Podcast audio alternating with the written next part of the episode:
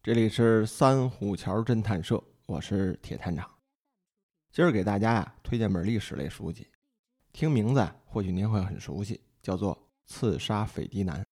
这本书啊是这个译林出版社的方尖碑系列。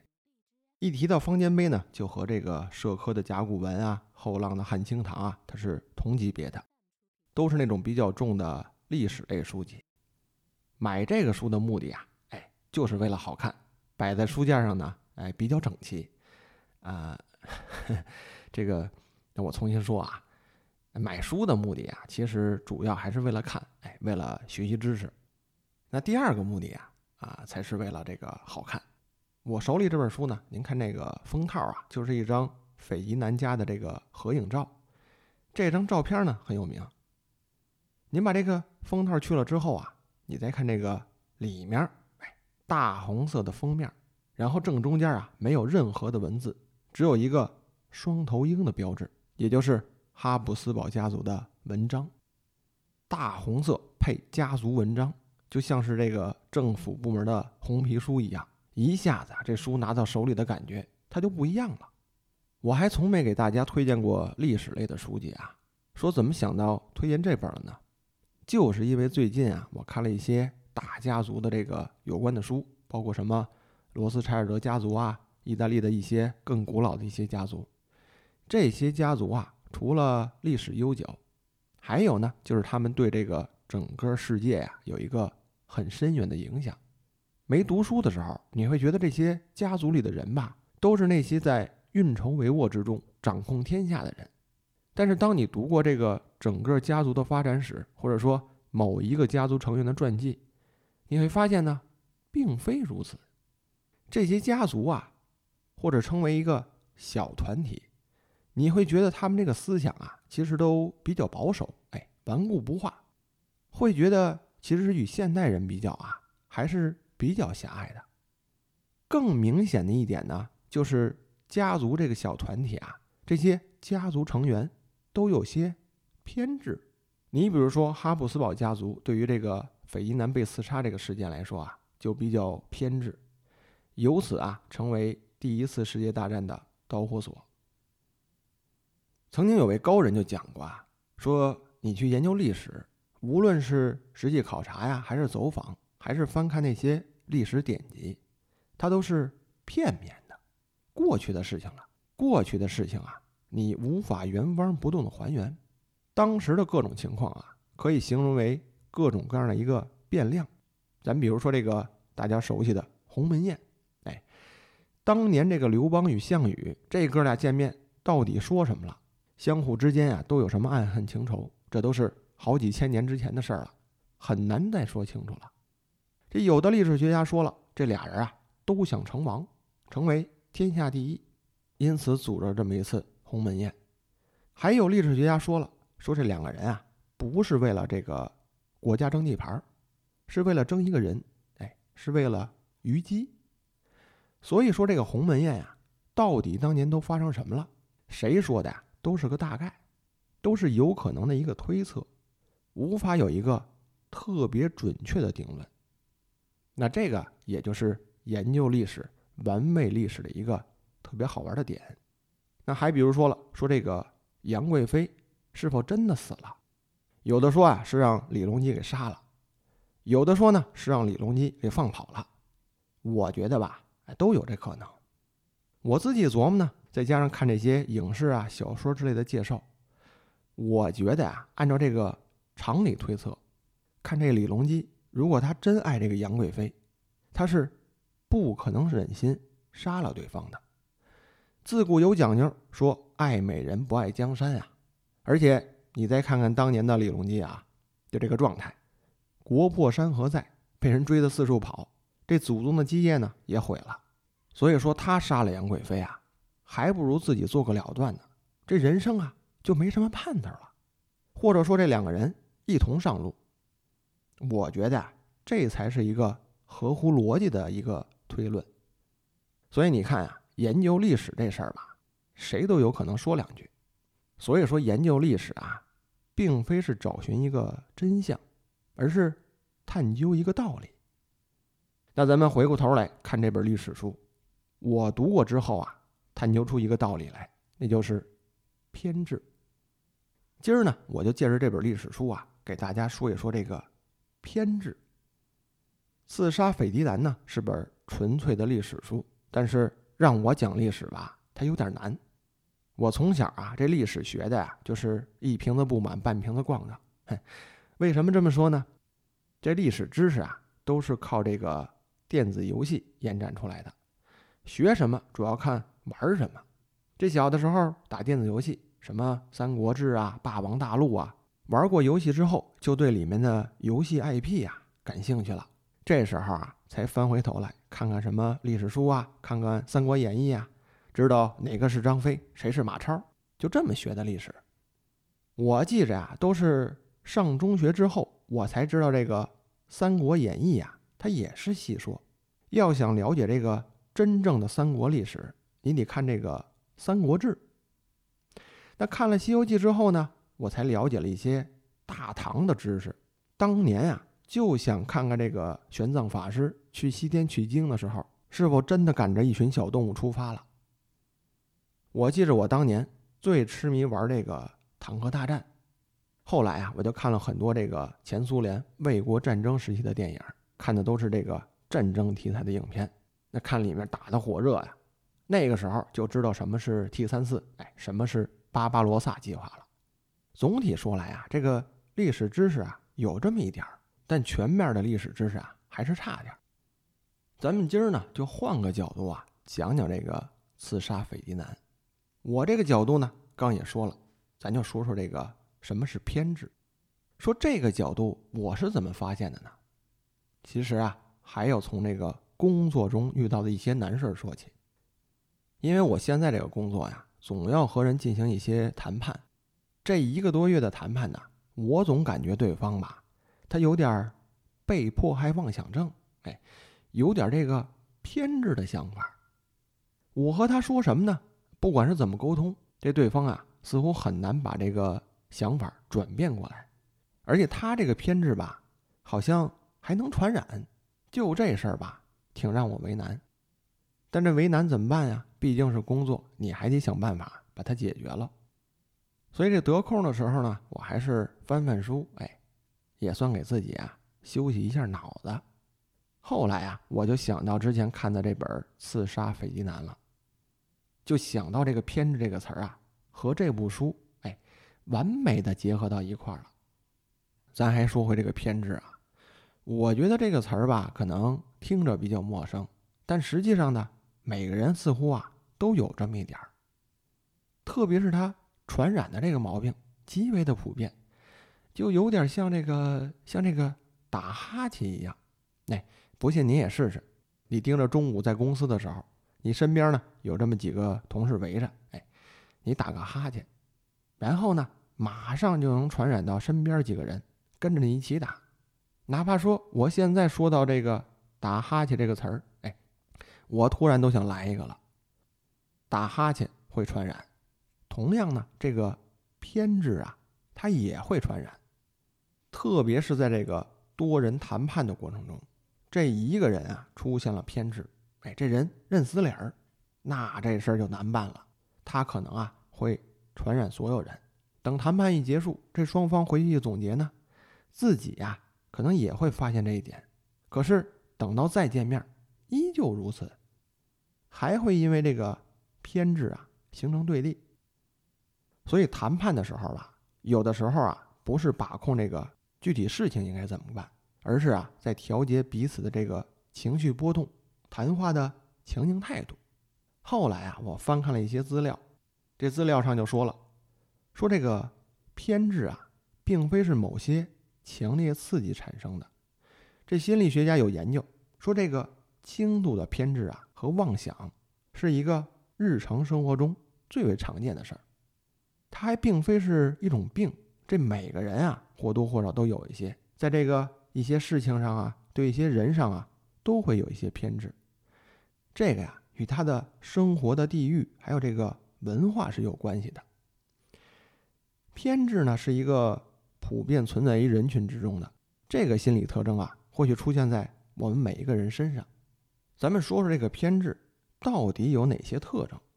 咱们说说啊，你也可以想想自己在这个生活中，在这个工作中遇到一些偏执的人，哎，会不会有以下的一些特征？那这第一个就是怀疑，总怀疑呀，有人和他对着干，哎，想着有人要害他。学术点讲呢，叫做被害投射，也就是咱们常说的被害妄想症。这种人啊，在公司里吧，总是疑神疑鬼的。同事之间谈话呢，哎，他看似不关心，其实啊，悄不声的在那儿竖着耳朵听着呢，可谓是说者无意，听者有心。你跟他合作的时候吧，总觉得他这个人啊，把这个责任分得倍儿清楚，不讲求产出，只讲分工。他干工作的目的呢，就一个，不求有功，但求无过。这个吧，就是我认为的这个被迫害妄想症的典型表现。那当然啊，说的比较典型化了，但是现实中啊，这样的人一定不少。这是偏执的一个特征。这第二个特征啊，就是先发制人。这一般啊，他会抢在对方之前，先发动进攻，就是因为啊，他总怀疑对方想害他，哎，因此呢，急着。先下手为强。最后这第三个特征啊，就是强化攻击对方的理由。这三个特征啊，也是和妄想有关。他需要先说服自己，找到一个先发动攻击的理由。这三个特征，您琢磨琢磨，哎，是不是就是一些偏执的人常见的特征？而且之前也说了啊，这种偏执和妄想啊，它会是一个。普遍存在的心理现象，在咱们身边啊都会有，总会遇到。不信您自己想想，是不是遇到过，或者说身边啊就有这么一位。以上说的这三个特征呢，在这本《刺杀斐济南》书中啊都有体现。尤其是这个哈布斯堡家族在得知斐济南遇刺之后呢，这书里呢其中有一章这么写的，它的标题啊叫做“我认为战争”。纯粹是精神错乱。这一章里啊，就突出表现了发动战争的一个重要原因，也就是怀疑有人啊要推翻整个家族。由此，这个哈布斯堡家族呢，先发制人，打算先下手为强。由此，这个战争啊，算是打起来了。但刚刚咱们也说了，偏执呢是一种普遍存在的情况，那它发展到一种极端的病态的情况啊。就上升为精神疾病的范畴了，就和这个精神分裂呀、抑郁症啊等等一样，成为一种疾病。这个呀，就是人们常说的偏执狂。其最为显著的特征呢，就是这个幻觉还有妄想。那依据这几个特征，比较明显的一位符合这个偏执狂特征的，哎，大家现在啊还都熟悉，一说您就知道，就是那位特朗普。英文原名呢叫川普，当然啊，这不是我说人家坏话。这个最近呢，英国卫报上有一篇文章，就用这个偏执狂来形容川普。虽然说这个媒体啊老黑他，但是黑他也是有理由的。川普自己说，在大选的时候啊，他被人监听了，还有人呢给他安上了一些子虚乌有的罪名。他总这么说，但是那个手里啊一点证据都没有。身边的人呢，也没人支持他。而且你看啊，这个新闻媒体采访他这么多次了，一点具体的这个被监听的事情都没说出来。我看新闻的时候呢，还挺关注这一点的，但是一次也没听着。光看川普在新闻上的这个表情，总感觉吧，他有点偏执狂的特征，就有点这个被迫害妄想症的感觉。这种偏执啊，在这个。政治人群当中啊，还是极为突出的，而且这帮的政治家呀，很多时候呢是靠这个偏执创造了一个又一个的历史。你比如说这个刺杀斐济南，其实啊就是一个简单的刺杀事件，由此引发了第一次世界大战。用一句话概括呢，就是出现了第一个死人。那这个死人事件呀，成为了一个放大器。不仅激发了大众的恐慌，还唤起了群体反应。当年那个时候啊，人们普遍的观点就一个，就是这个死人啊，他不能白死。在这种群体反应下啊，这一个人的死亡之后，紧跟着无数的死亡，一个人，一个家族，从而引发了接下来的大战。那在此啊，咱们也简单讲讲这个整个事件的梗概。刺杀斐迪南也被称为是萨拉热窝刺杀事件，也是一战的导火索。奥匈帝国的皇储斐迪南大公呢，在这个萨拉热窝呀遇刺身亡了，斐迪南呢就成了引发一战的第一个死人。接着啊，这个大战爆发，巨大的这个绞肉机啊开动了。这一脚啊，一千多万人就全成肉馅了。刺杀斐迪南的呢，是波黑的塞尔维亚族青年普林西普。这普林西普呢，当时只有十九岁。他所在的这个波黑塞族团体啊，希望能让这个波黑从这个奥匈帝国的统治中分离出来，跟他们这个同族的塞尔维亚王国呀成为一家。怀着这个目的呢，他和这个同伙。就展开了一次刺杀行动，由此啊，这几个年轻人就开干了。刺杀事件发生之后啊，这欧洲几个大国呀，也知道这个事态严重了。您想啊，给人家国王的大儿子给干没了，人家能完吗？起初呢，本想以这个外交手段呀协调解决，但后来啊，就是因为这个偏执心理的作祟，这个问题啊变复杂了。奥匈帝国呢，开始怀疑这个普林西普，就这个年轻人啊，背后呢是有这个塞尔维亚王国给撑腰。然后这个奥匈帝国就给这个塞尔维亚王国送去了一封条件非常苛刻的最后通牒。这其中有一条就说了，让这个奥匈帝国的警察到塞尔维亚王国参与调查。这别的条款啊虽然苛刻，但是塞尔维亚都答应了。就唯独这个派警察去这一条不行，而就这一条引起了奥匈帝国的被迫害妄想。你不是不让我们的警察参与调查吗？说明你们和这事儿啊绝对脱不了关系。就是这一个怀疑，引发了英法俄德这些大国一起参战了。就这样，第一次世界大战爆发了。那实际上这事儿怎么回事呢？按照这个历史学家的一些考证啊。刺杀斐迪南的这个普林西普，他就是一个人的想法，更具体点来说，是一个小团体的想法，真的和这个政府之间啊没什么太大关联。那这个小团体啊，就如同我刚刚说的这些大家族成员一样，同样啊是一小撮人，只不过这个小团体啊从大家族变成了兄弟会。那这位刺客呢，普林西普。刚刚说了，当时才十九岁，他是塞尔维亚族人，他就认为这个塞尔维亚族人啊就要归入塞尔维亚王国，要脱离这个奥匈帝国的统治。他呢还崇拜一位民族英雄，这位英雄啊也是位刺客。这个普林西普啊就想效仿这位英雄，哎，也来这么一场英雄事迹，而且这种想法啊。并非他一个人，在他那个小团体、小组织里啊蔓延开来，大家的想法啊都是一致的。那在这个小团体当中，这些成员啊，在这个群体压力之下呀，他们就做出了一些和本心相悖的行为，做出了一些极端行为。当然，这种小团体啊，也是经历了一番什么加入啊、筛选啊，最终定型的一个阶段。组织成员确立之后，主要的思想啊也生成了。那这个小团体的成员为了达成被这个整个团体认同、接纳这么一个想法，这个个体化呀就进入了一种偏执的状态，生成了一种妄想。他需要通过这种妄想啊，给自己找一个合理的理由，最终啊就造出了一位偏执狂。而且我个人的一个观察，我发现。这个不知道会不会有点玄学成分在里面啊？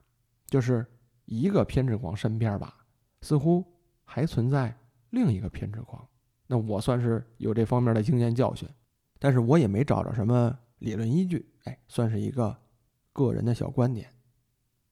那说回这个刺杀斐迪南事件，按照这个历史记录啊，当时是这么说的：说这个刺杀行动当天呢，普林西普这几个人啊，也就是这个团队成员全去了，聚集到一块儿，他们就到了这个斐迪南阅兵的现场。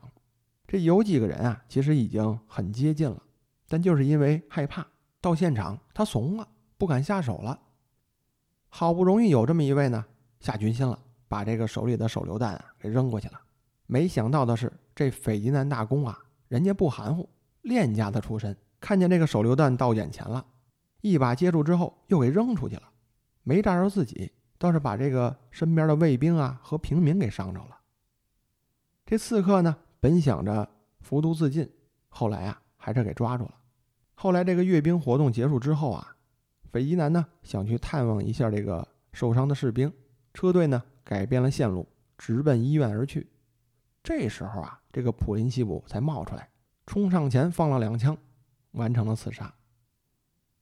按照还原历史原貌来看，就是几个人的极端想法，他还真不是政府与政府之间。国与国之间要开战，如果说真要是国与国之间开战，哎，你比如现在吧，他一上来绝对不会采用这种刺杀手段，他发动攻击啊，绝对不是为了取一个人的命，而是一开打呀就要打这个国家的要害，对这些军事要地啊发动进攻，哎，比如说这个第二次世界大战之初的这个闪击战。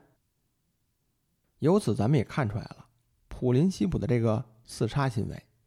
仅仅就是一个小团体的偏执，最终呢导致这个奥匈帝国这个大家族的偏执，就这样啊，几方对立，各持己见，最后这个大战发生了。这些呀，就是我最近看这本历史书总结出来的一些小心得，哎，也推荐大家呀瞧瞧这本书，书呢做的不错，写的也不错。那最后啊，我还找到了一个。寓言故事很能说明这个偏见呀产生的恶果。那这个故事呢，来源于《伊索寓言》，他讲了一个狼吃羊的故事。这故事这么说的：说有这么一天啊，这狼对羊说了：“说你呀，把这个河水给我搅浑了，我喝不了了。”羊说了：“说那不可能啊，我们共同饮这个一条溪水，而且我在下游，你在上游。”这狼又说了：“说，但是一年前呀，你说过我的坏话。”这羊回答说：“不可能。”说一年前呀，我还没出生呢。狼又说了：“如果不是你说我的坏话，那就是你的兄弟说的。”这羊回答呢说：“那也不可能，我们家我是独生子，他就没兄弟。”随后呢，这狼啊没词儿了，让人给怼那儿了，干脆啊直接扑上去把羊给吃了。那从这个寓言啊，我们就能听出来，狼性的偏执啊，不仅是幻想出弱者有错误，还把他们啊视为一种原罪。也就是说，这个羊啊，一定会在某一天、某一个时辰啊，得罪狼族，而这个狼呢，就把这种侵犯啊，转变为是一种弱者的邪恶所导致的结果。哎，那齐了。咱今儿啊，就讲这么多。这里是三虎桥侦探社，我是铁探长，我们下次见。